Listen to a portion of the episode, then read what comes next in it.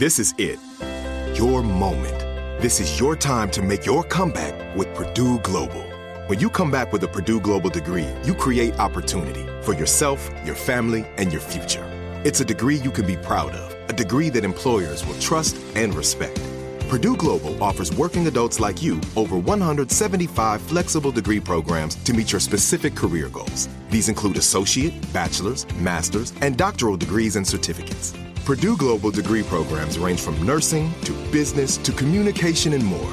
Whatever your interest, we have the degree that will move you forward. You have the knowledge, you have the experience. Now it's time to get credit for the work you've done and earn the recognition you deserve with Purdue Global. Purdue's online university for working adults. You know you're worth it. We do too. So don't wait another second to get the degree that will take your career to the next level. Start your comeback today at purdueglobal.edu. Hey, girlfriends, it's me, Carol Fisher. I'm so excited to tell you about the brand new series of The Girlfriends. In season one, we told you about the murder of Gail Katz at the hands of my ex boyfriend Bob. At one point, a woman's torso washed up on Staten Island and was misidentified as Gail. She spent nine years in Gail's grave, and then she just disappeared. It's almost like it's become this moral obligation to find her. And that's what we're going to do find this missing girlfriend and tell her story. With the help of some of your favorite girlfriends from season one, like my producer Anna. Oh my God. My friend Dr. Mindy Shapiro Hi, it's Dr. Shapiro, and I'd like to speak with the Deputy Medical Examiner. And of course, Gail's sister, Elaine Katz. Having no closure, it kills you. Join us as we try to solve a 35 year old cold case. It's not going to be easy, but it's going to be one hell of a ride. what? I can't believe this. Listen to season two of The Girlfriends, Our Lost Sister on the iHeartRadio app, Apple Podcasts, or wherever you get your podcasts.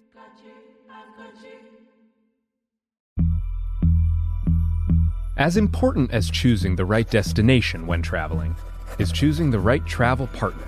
Gene! Eugene Fodor! Gene, возбудит! Much of the joy you will find on the road comes from the person you share it with. So you write the books, Gene, and Vlasta runs the business. I understand now. It is a wise man who marries a wiser woman. But be careful and choose your travel partner well, because the worst trips result when two partners have two different agendas. Get down! I'm not stupid, Gene. Something is going on, and it's high time you tell me the truth. Freeze, Americano! Gene, run! So travel before it's too late. Your money will return, your time won't, and we're all too quickly approaching that final destination. Listen to Fodor's Guide to Espionage on the iHeartRadio app, Apple Podcasts, or wherever you get your podcasts.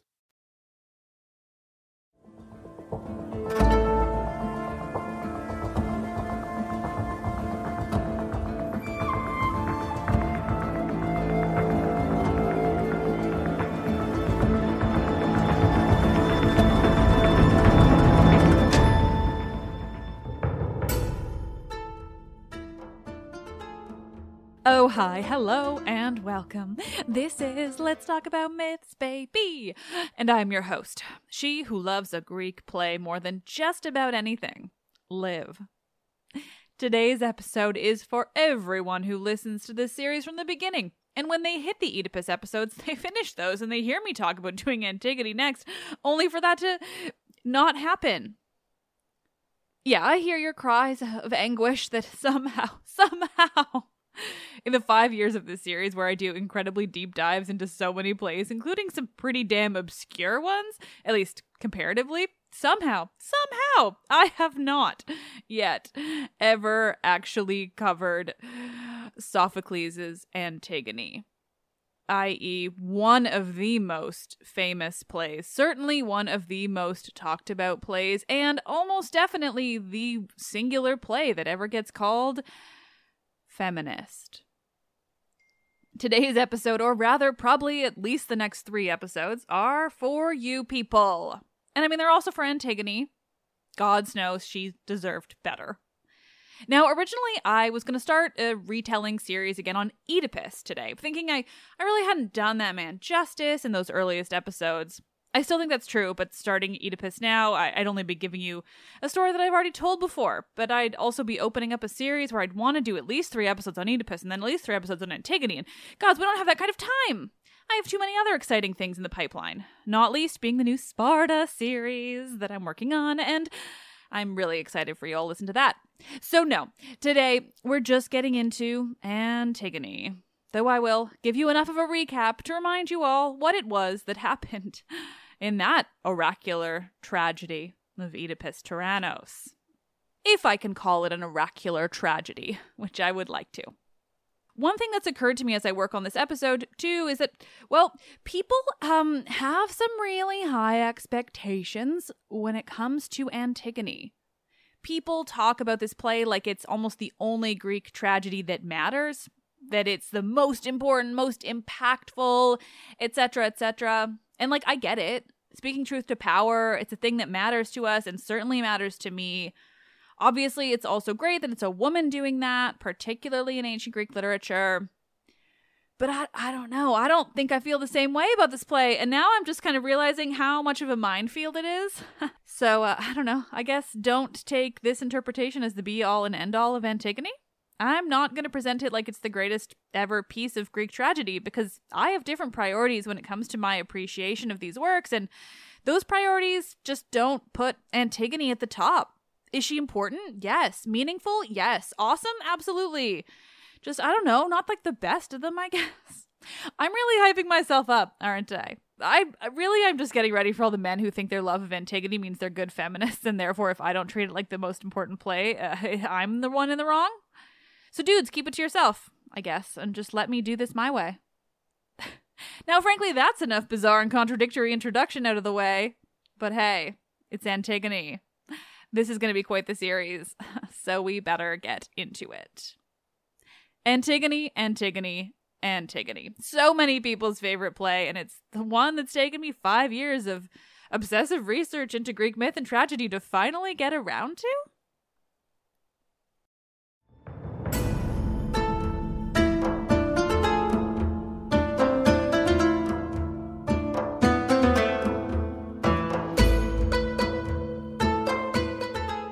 This is episode 188. Everyone's favorite feminist? Sophocles' Antigone, Part 1.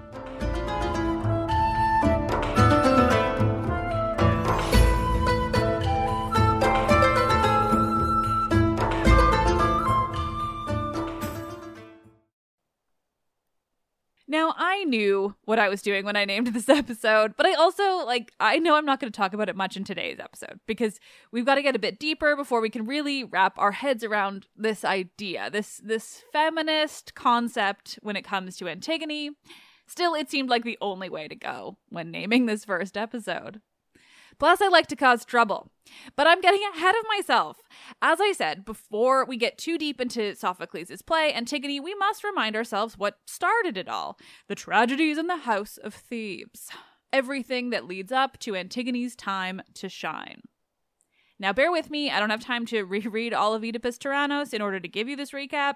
I wish I did because it's an amazing play, but we'll just have to make do with a simple description of events. Oedipus is a baby born in the city of Thebes to his parents, Laius and Jocasta. It's prophesied and learned by Laius that his child will one day kill him. So, as is always the case with such prophecies, Laius attempts to circumvent this eventuality by, well, he has the baby's ankles pinned together so that they can't crawl away, and, and then he has him exposed, uh, left on a hilltop to die by the elements or animals. Always a good way to start a story, right? As you might remember, the baby is then found by a shepherd, or maybe the servant who brought the baby to be exposed took pity and gave him to the shepherd. Either way, the baby ends up in the care of this shepherd, who lives in Corinth and who gives the child the name Oedipus, which means swollen foot. The baby grows up and eventually he too learns of a prophecy about his future. He's destined to kill his father and marry his mother less than ideal. And so Oedipus flees Corinth in an attempt just like his father before him, to circumvent this prophecy. But along his journey, he encounters a bit of a road rage incident and ends up killing a man who is later revealed to be, yes, his own father. Oedipus then, without having any idea that this is the case, ends up falling in love with the recently widowed Queen of Thebes, Jocasta, and marrying her. They have four children two sons, Eteocles and Polynices, and two daughters, Antigone and Ismene. And well, Jocasta is eventually revealed to be his mother. Just saying this all out loud makes me really want to revisit this play. Like, I'm already regretting that I'm not doing it today, but I will in the future, I promise. I've learned so much about the historical context, the myth themselves, the oracle, that I just want to talk about this forever. But most importantly, I want to emphasize that in the play, this that is like the sources that survive to us today, like no one knows about these familial relations. Not subconsciously or consciously. They don't know. It's a tragedy not because half the characters die. It's a tragedy because a man and woman who love each other deeply, who've built a family and raised children to teenagehood, this couple that's been living happily for probably 15 to 20 years, they find out their mother and son like, that is the tragedy, and it's horrifying and sad, but it's not about the incest for once. It's about the experience of finding out that not only is your entire life and family a lie, but it's one that you cannot continue living because you're breaking the laws of human nature. And so the only solution for Jocasta when she learns, at least as she sees it, is to kill herself.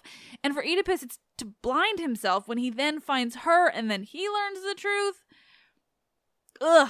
So just ignore everything Freud ever said. Like, hell, ignore half my own complaints when I told this story originally. Things like Oedipus should have realized that the, the family he had in Corinth wasn't his own because there was a rumor and that maybe he was making things worse for himself by leaving. Like, all of it works. Like, all of it fits. And all of it is just sad. And, well, supremely wild and interesting along the way. But regardless, like, Oedipus gets no blame for marrying his mother and Jocasta gets no blame for marrying her son. It's only tragedy. And so when all of this has come out, imagine then being their children. After Oedipus's death, the kingdom of Thebes passed to his two sons, Eteocles and Polynices. They made a deal where they would take turns ruling, but that soured and caused a war made famous by Aeschylus's play The Seven Against Thebes, I also covered a lot of it through Euripides' play, The Phoenician Women. So listen back to that if you're curious about the causes in the war itself. They're all kind of working off the same mythological tradition that we don't have, but we have their plays. For today, what we care about is this. Both brothers are left dead after this war. Polynices was the one who attacked Thebes with the help of the Argives, and because of that, the man who is in charge after both of their deaths Creon decides that he will not be, he being Polynices, will not be permitted to be buried.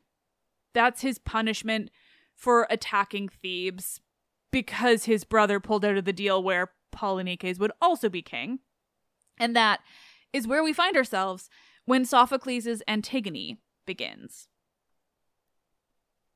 While the Antigone is often seen as the final play in a trilogy by Sophocles, with the first two being Oedipus Tyrannos and Oedipus at Colonus, it's most likely that Antigone was actually written first. Regardless of the order, though, this is not an official trilogy, or at least it, it wasn't in the ancient world.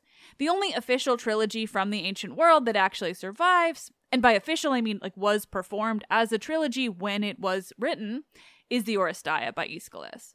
Another series that I really want to revisit before long. Still, now uh, these three plays, the two Oedipus plays and Antigone, they're often seen as a trilogy or performed now as a trilogy, but in fact, it does seem like Antigone came first. She was Sophocles' starting point, and then he revisited her family's past after he'd already written about her. It's not every day that a woman became quite so famous in ancient texts, so I'm making sure to give Antigone her due. Also, a quick note on what I've called the first play in the chronology Oedipus Tyrannos. That's the Greek name. Oedipus Rex is Latin, and Oedipus the King is a literal English translation. I think the name Oedipus Rex gets a bit too much airtime, hence my need to point this out. Plus, Tyrannos is like just such a good word, and it so is specifically used here. I know this episode uh, is about Antigone, but I, I am me. And thus, so the use of the word tyrannos is specific. It means king, but it means king in a negative sense, or at least more negative than the other word for king in ancient Greek, basileus. Tyrannos is a king who seized power versus being born into it, or inheriting it like a basileus. Technically speaking, Oedipus is the basileus because he was always meant to be king based on birthright, but since he technically seized power from Laius after killing a man he later learns is his father, that also makes him a tyrannos. It's just interesting. Anyway, uh, but I, I promise I, I am here to talk about Antigone. My dear heart, Ismene, more than blood sister, is there even one thing from the evils of Oedipus that Zeus doesn't inflict on the two of us still living?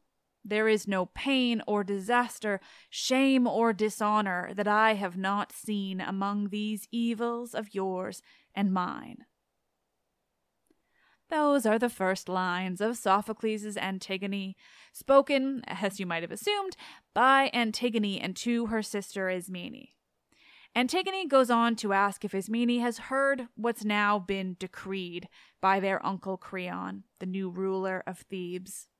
Ismene, though, hasn't heard anything since their two brothers were killed, each by one another, in the battle. The Argive army has left Thebes alone since their Theban leader had been killed, and now Thebes is left to deal with the aftermath. Thebes is left with their two princes or kings, Eteocles and Polynices, each having killed his own brother. Their uncle left to rule, and these two sisters, the only two left from the royal family, just watching as their brothers killed each other, not too long after their mother killed herself, after the revelation about their family, and then their father, who they've learned is also their half brother, died even more recently. Essentially, they've lost their entire family over what amounts to probably maybe two years, if not less. And now, Creon has decreed that their brother, Polynices, won't be allowed to be buried in Thebes or at all.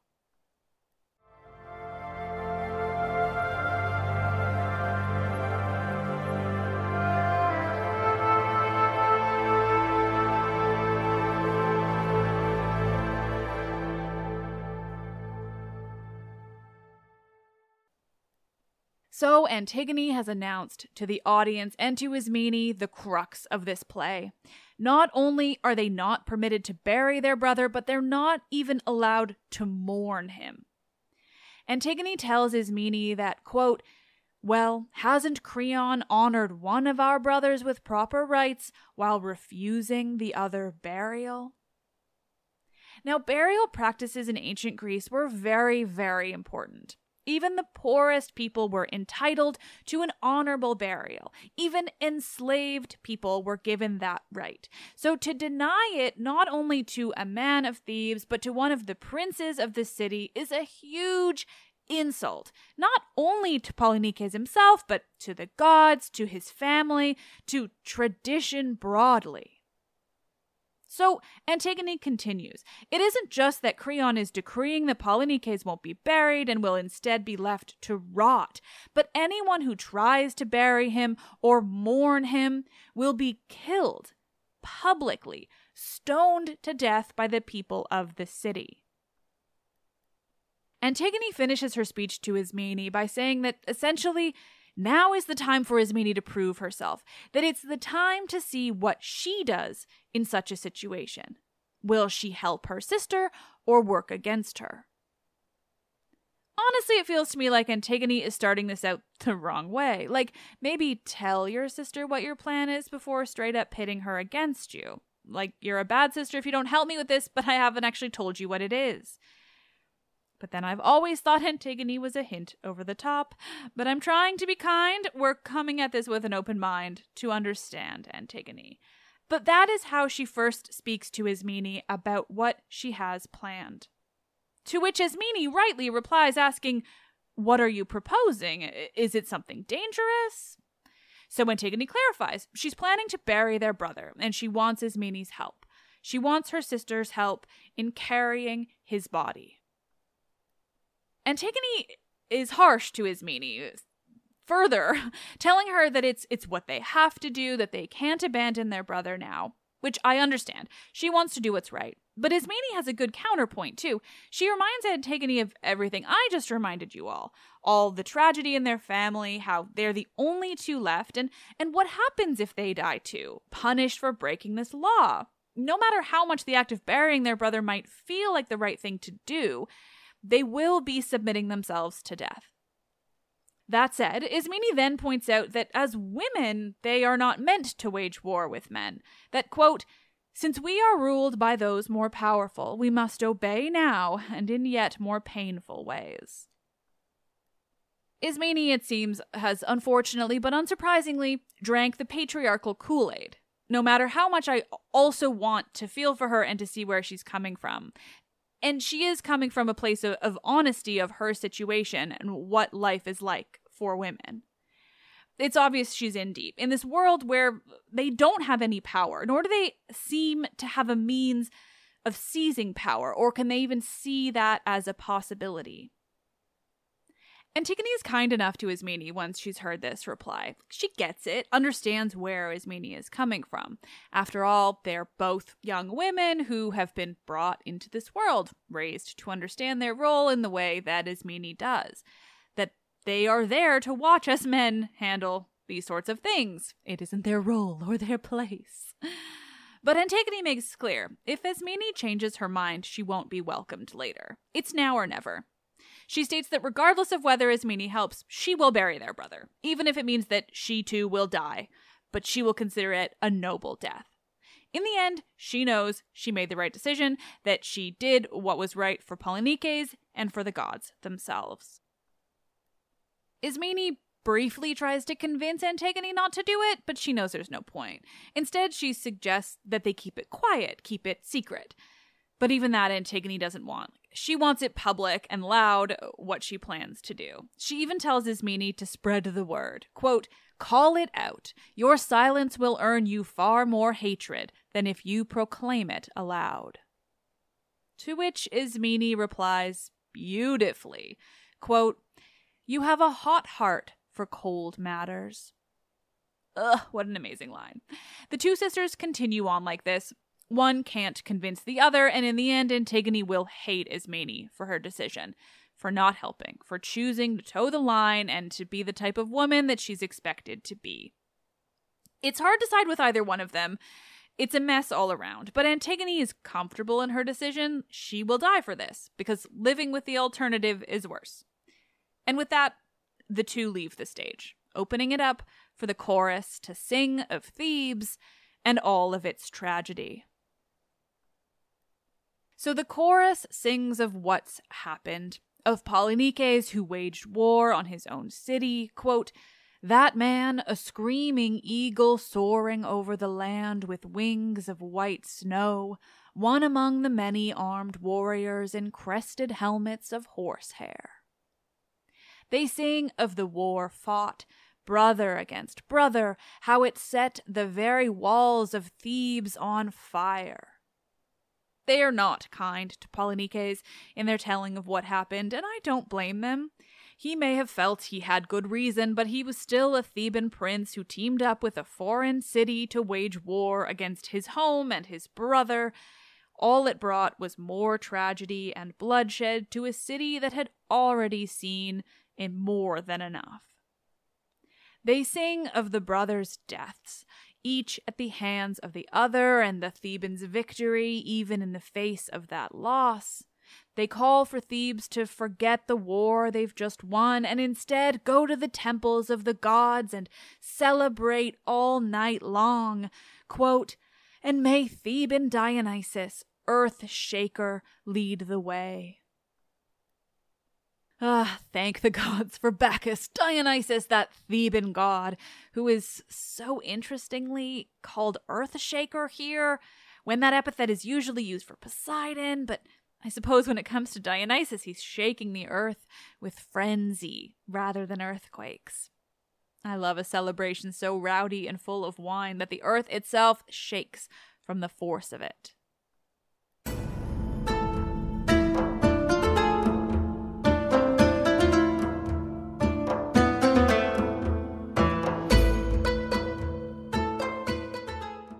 This is it.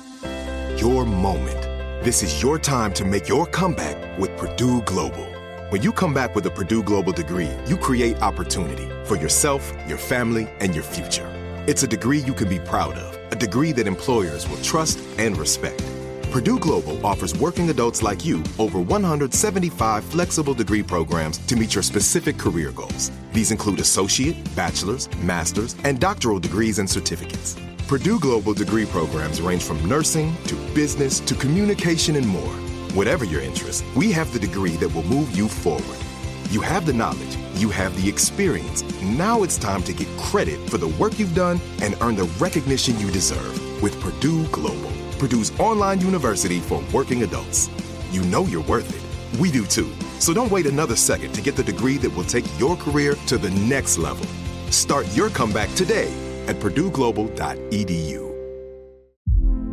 Hey, girlfriends, it's me, Carol Fisher. I'm so excited to tell you about the brand new series of The Girlfriends. In season one, we told you about the murder of Gail Katz at the hands of my ex boyfriend Bob. At one point, a woman's torso washed up on Staten Island and was misidentified as Gail. She spent nine years in Gail's grave, and then she just disappeared. It's almost like it's become this moral obligation to find her. And that's what we're going to do find this missing girlfriend and tell her story. With the help of some of your favorite girlfriends from season one, like my producer Anna. Oh my God. My friend Dr. Mindy Shapiro. Hi, it's Dr. Shapiro, and I'd like to speak with the deputy medical examiner. And of course, Gail's sister, Elaine Katz. Having no closure, it kills you. Join us as we try to solve a 35 year old cold case. It's not going to be easy, but it's going to be one hell of a ride. what? I can't believe this. Listen to season two of The Girlfriends, Our Lost Sister on the iHeartRadio app, Apple Podcasts, or wherever you get your podcasts.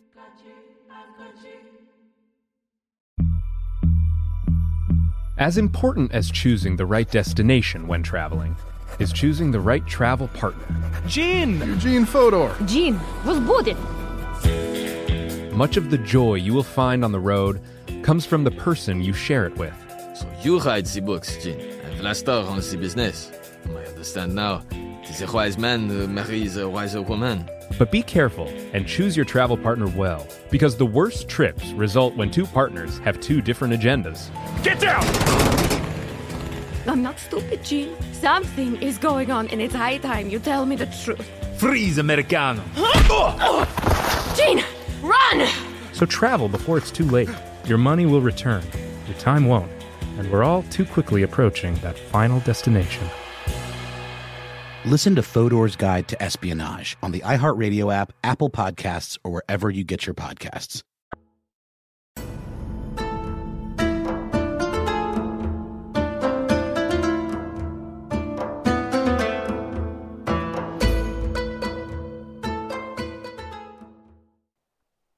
The chorus ends their song by welcoming Creon on stage, the new ruler of their city. He may have gotten the job through tragedy, but still, he is the one who has it now. And so Creon speaks to this chorus of Theban elders. All men. This isn't a Euripides play, after all. He speaks to the men and he explains how he's come to power, once again reminding them of Polynices and Eteocles' death, it's very political, this speech. It screams statesman, politician trying to maintain his power, convince the ruling class that they support him, even if they may have had nothing to do with installing him in his role. He's speaking like he knows what he's doing, like he isn't in the midst of angering the gods through his decision. He says, quote, let all seeing Zeus be my witness. I would not wait silently, watching ruin rather than deliverance advance on the city. Creon goes on, continuing his speech to this chorus of old men, on and on, talking about the fate of Thebes and how he has the city's best interests at heart, how his laws will only serve to strengthen Thebes, keep them safe for the future. Like I'm reading this and I'm getting I'm getting West Wing vibes, but West Wing, once you're fully aware of just how broken the American political system is, You know? Like like you're a hardcore lefty watching West Wing for the first time since you were younger, like more when you were more naive. Maybe maybe you get to that 9/11 episode. Is literally anyone getting what I mean here? Anyway, that that's what I'm hearing uh, when I read uh, Creon's words. He has a lot to say about Polynices specifically. That when he brought the Argives to Thebes, he was seeking to destroy the city entirely, set it on fire, both metaphorically and literally. That he wanted to destroy his family's gods, that he wanted all Thebans enslaved. He paints Polynices as a villain, a true and complete villain who wanted death and destruction and only that. It's difficult to say what kind of judgment is actually being passed on the situation and, and just how much of it is about Creon here. He certainly isn't the hero of this play. Still, I feel the need to defend Polynices a bit. Like, both he and his brother had claim to the throne in Thebes. They made an agreement to share the kingship, and Eteocles backed out, essentially forcing his brother into exile. War probably wasn't the greatest answer, but it isn't difficult to see why Polynices was angry, why he was lashing out against his homeland. Regardless, this is our introduction to Creon and to his take on Polynices, before he goes on to remind the chorus what we've already heard from Antigone. Quote, it has been proclaimed throughout the city that no one honor him with burial or mourning, but leave him unburied, a corpse devoured by birds and dogs, foul to see. And so once more we're reminded of the stakes, but also of Creon's intense and all encompassing anger. This is all out of anger. It isn't rational, it isn't the will of the gods, and in fact is pretty explicitly against the will of the gods. But Creon can't see that. The ancient Greeks buried their dead. They gave them proper burials and mourned them. It's what they did. It's tradition, and tradition is important. So, not only is Creon going against this established and important tradition, but he's doing so publicly, forcing Polynices to rot for everyone to see. And from a completely logistical standpoint, it's also a dangerous decision he's made. He is inviting disease, pestilence into his people by allowing a body to rot out in the open. This is made even more powerful when we remember the catalyst for Sophocles' Oedipus Tyrannos. The first part of this story, there's a plague in Thebes and it's tearing apart the city. Creon is there for that. And now he's essentially asking for another rather than allowing this man to be buried in his homeland, where he was born, where his family lived and died. Creon finishes this speech by saying that he will never permit the evil to surpass justice, making clear that in his mind one brother was evil and the other was good. But it's the last lines that really emphasize the Creon of this play, his role. Quote, But whoever thinks well of the state will be honored by me, dead or alive whoever thinks well of the state. Did I intentionally release this episode so close to the American midterm elections? Absolutely not. I'm Canadian, and thus my life does not revolve around them. But the impact is not lost on me. I'm writing this uh, before those elections take place, though. I'll say that right now. And no, this is not an opportunity for you to come at me for using the word American to describe people from the United States. Take up your argument with the English language. With these words, this reverence for the state, and disgust with anyone who might go against the will of the state, Creon finishes speaking to the chorus, finishes his opening monologue, our very introduction to him as a character. We are now very, very clear what role he is playing. He is a company man through and through. The chorus confirms to Creon that it is well within his rights as this new leader to impose these rules. But when he notes to them that it's now up to them to watch over these laws, they ask that the task be given to someone younger, But no, Creon insists. There are already guards watching over Polynices' body, ensuring that no one bury him, no one mourn over him. So the chorus wants clarity then. Well, if that's the case, what do you want from us? He wants them to confirm they will not work with anyone who seeks to go around him, to circumvent his decree, to do what he has outlawed. To which they answer, quote, No one is such a fool as to love death.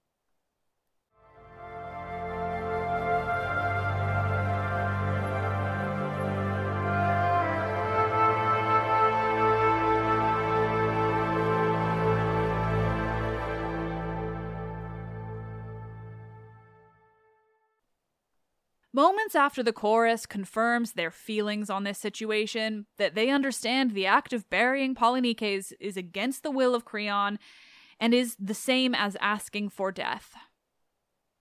A guard runs on stage. And oh, we love a messenger, which is what he is serving as here, running on stage in a Greek tragedy. It means something exciting has happened off stage, and that we are about to hear about it. The guard is breathless and panicked. He's run there as fast as he could, and he tells Creon, but he's worried. His insides are telling him that he will be punished for sharing this news, that he will be blamed for what he has to say. But the other part of him says that, that punishment will come if he doesn't share this news, and he rambles, honestly. It's very real and very human. The true response to having information that you know you should share, but you don't know what's going to happen to you if you do. But in the end, Creon gets it all out of him. The guard explains, once he's as certain as he can be that he won't be punished for what he's about to reveal. He says, quote, I'll tell you. Someone just now buried the corpse and left after sprinkling thirsty dust on its skin and performing the sacred rites as required. What did you say? What man would dare? Creon replied, and can't you just picture his tone, his fury, his disbelief that someone, some man, would disobey his rule so completely and so soon after it was made? I mean, I can feel his anger. But the guard doesn't know. He saw no evidence that someone had come and actually done it. There were no markings on the earth, no sign of disturbance, no evidence at all. No, he says, Polynices hasn't been buried in the earth itself. Instead, it seems just a dusting of earth had been put on his corpse, quote, enough to avoid pollution. Just enough that some care had been taken, some act of burial to appease the gods, just enough to have broken Creon's laws.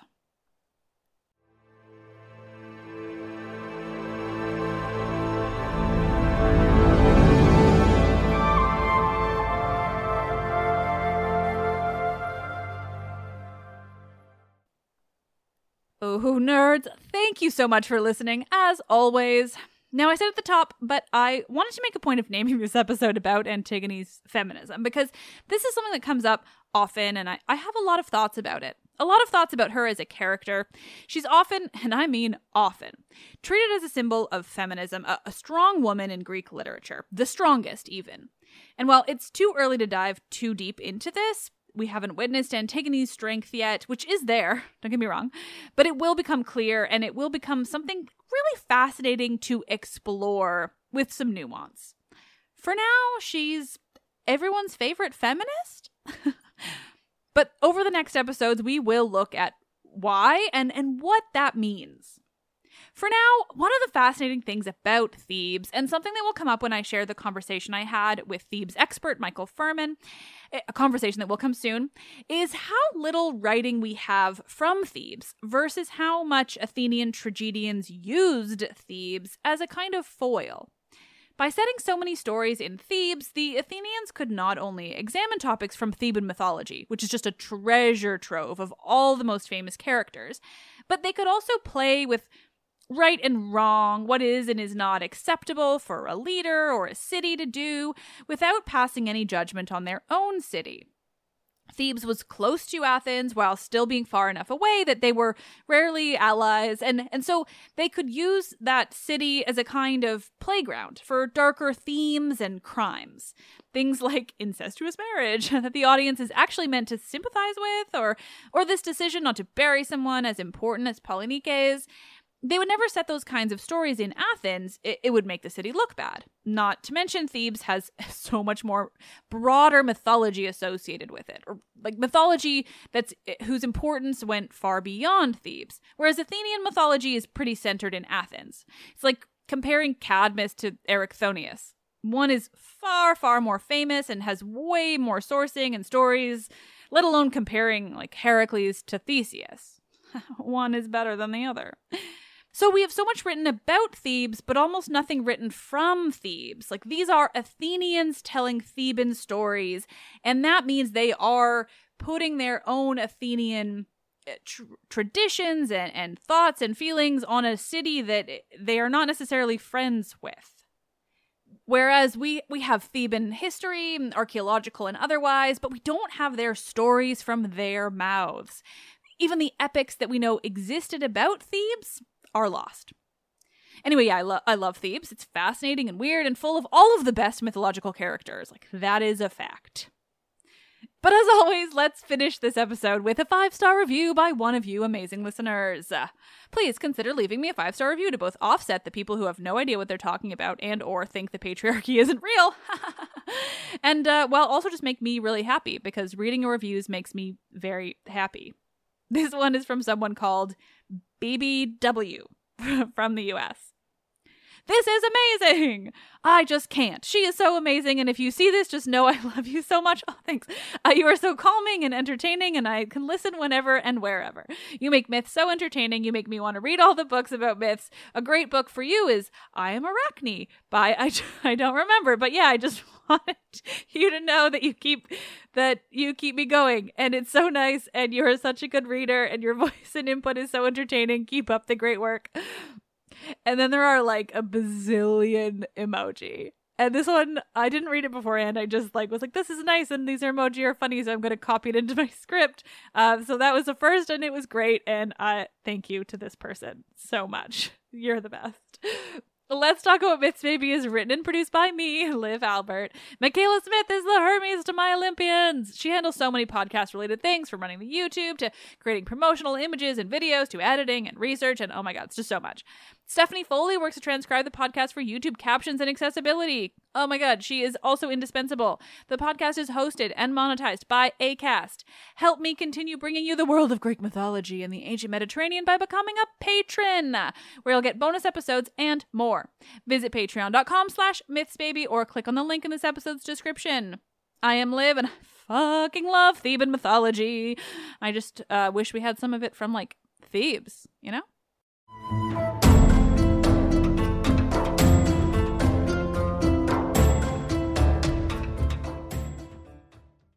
This is it. Your moment. This is your time to make your comeback with Purdue Global. When you come back with a Purdue Global degree, you create opportunity for yourself, your family, and your future. It's a degree you can be proud of, a degree that employers will trust and respect. Purdue Global offers working adults like you over 175 flexible degree programs to meet your specific career goals. These include associate, bachelor's, master's, and doctoral degrees and certificates. Purdue Global degree programs range from nursing to business to communication and more. Whatever your interest, we have the degree that will move you forward. You have the knowledge, you have the experience. Now it's time to get credit for the work you've done and earn the recognition you deserve with Purdue Global, Purdue's online university for working adults. You know you're worth it. We do too. So don't wait another second to get the degree that will take your career to the next level. Start your comeback today at purdueglobal.edu. Hey, girlfriends, it's me, Carol Fisher. I'm so excited to tell you about the brand new series of The Girlfriends. In season one, we told you about the murder of Gail Katz at the hands of my ex boyfriend Bob. At one point, a woman's torso washed up on Staten Island and was misidentified as Gail. She spent nine years in Gail's grave, and then she just disappeared it's almost like it's become this moral obligation to find her. And that's what we're going to do find this missing girlfriend and tell her story. With the help of some of your favorite girlfriends from season one, like my producer Anna. Oh my God. My friend Dr. Mindy Shapiro. Hi, it's Dr. Shapiro, and I'd like to speak with the deputy medical examiner. And of course, Gail's sister, Elaine Katz. Having no closure, it kills you. Join us as we try to solve a 35 year old cold case. It's not going to be easy, but it's going to be one hell of a ride. what? I can't believe this. Listen to season two of The Girlfriends, Our Lost Sister on the iHeartRadio app, Apple Podcasts, or wherever you get your podcasts.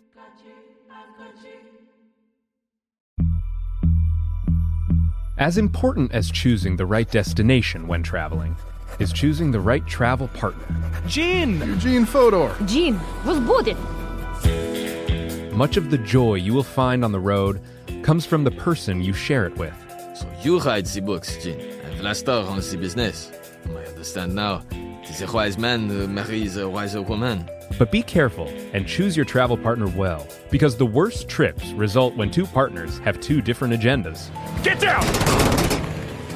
I'm not stupid, Gene. Something is going on, and it's high time you tell me the truth. Freeze, Americano! Gene, run! So travel before it's too late. Your money will return, your time won't, and we're all too quickly approaching that final destination. Listen to Fodor's Guide to Espionage on the iHeartRadio app, Apple Podcasts, or wherever you get your podcasts.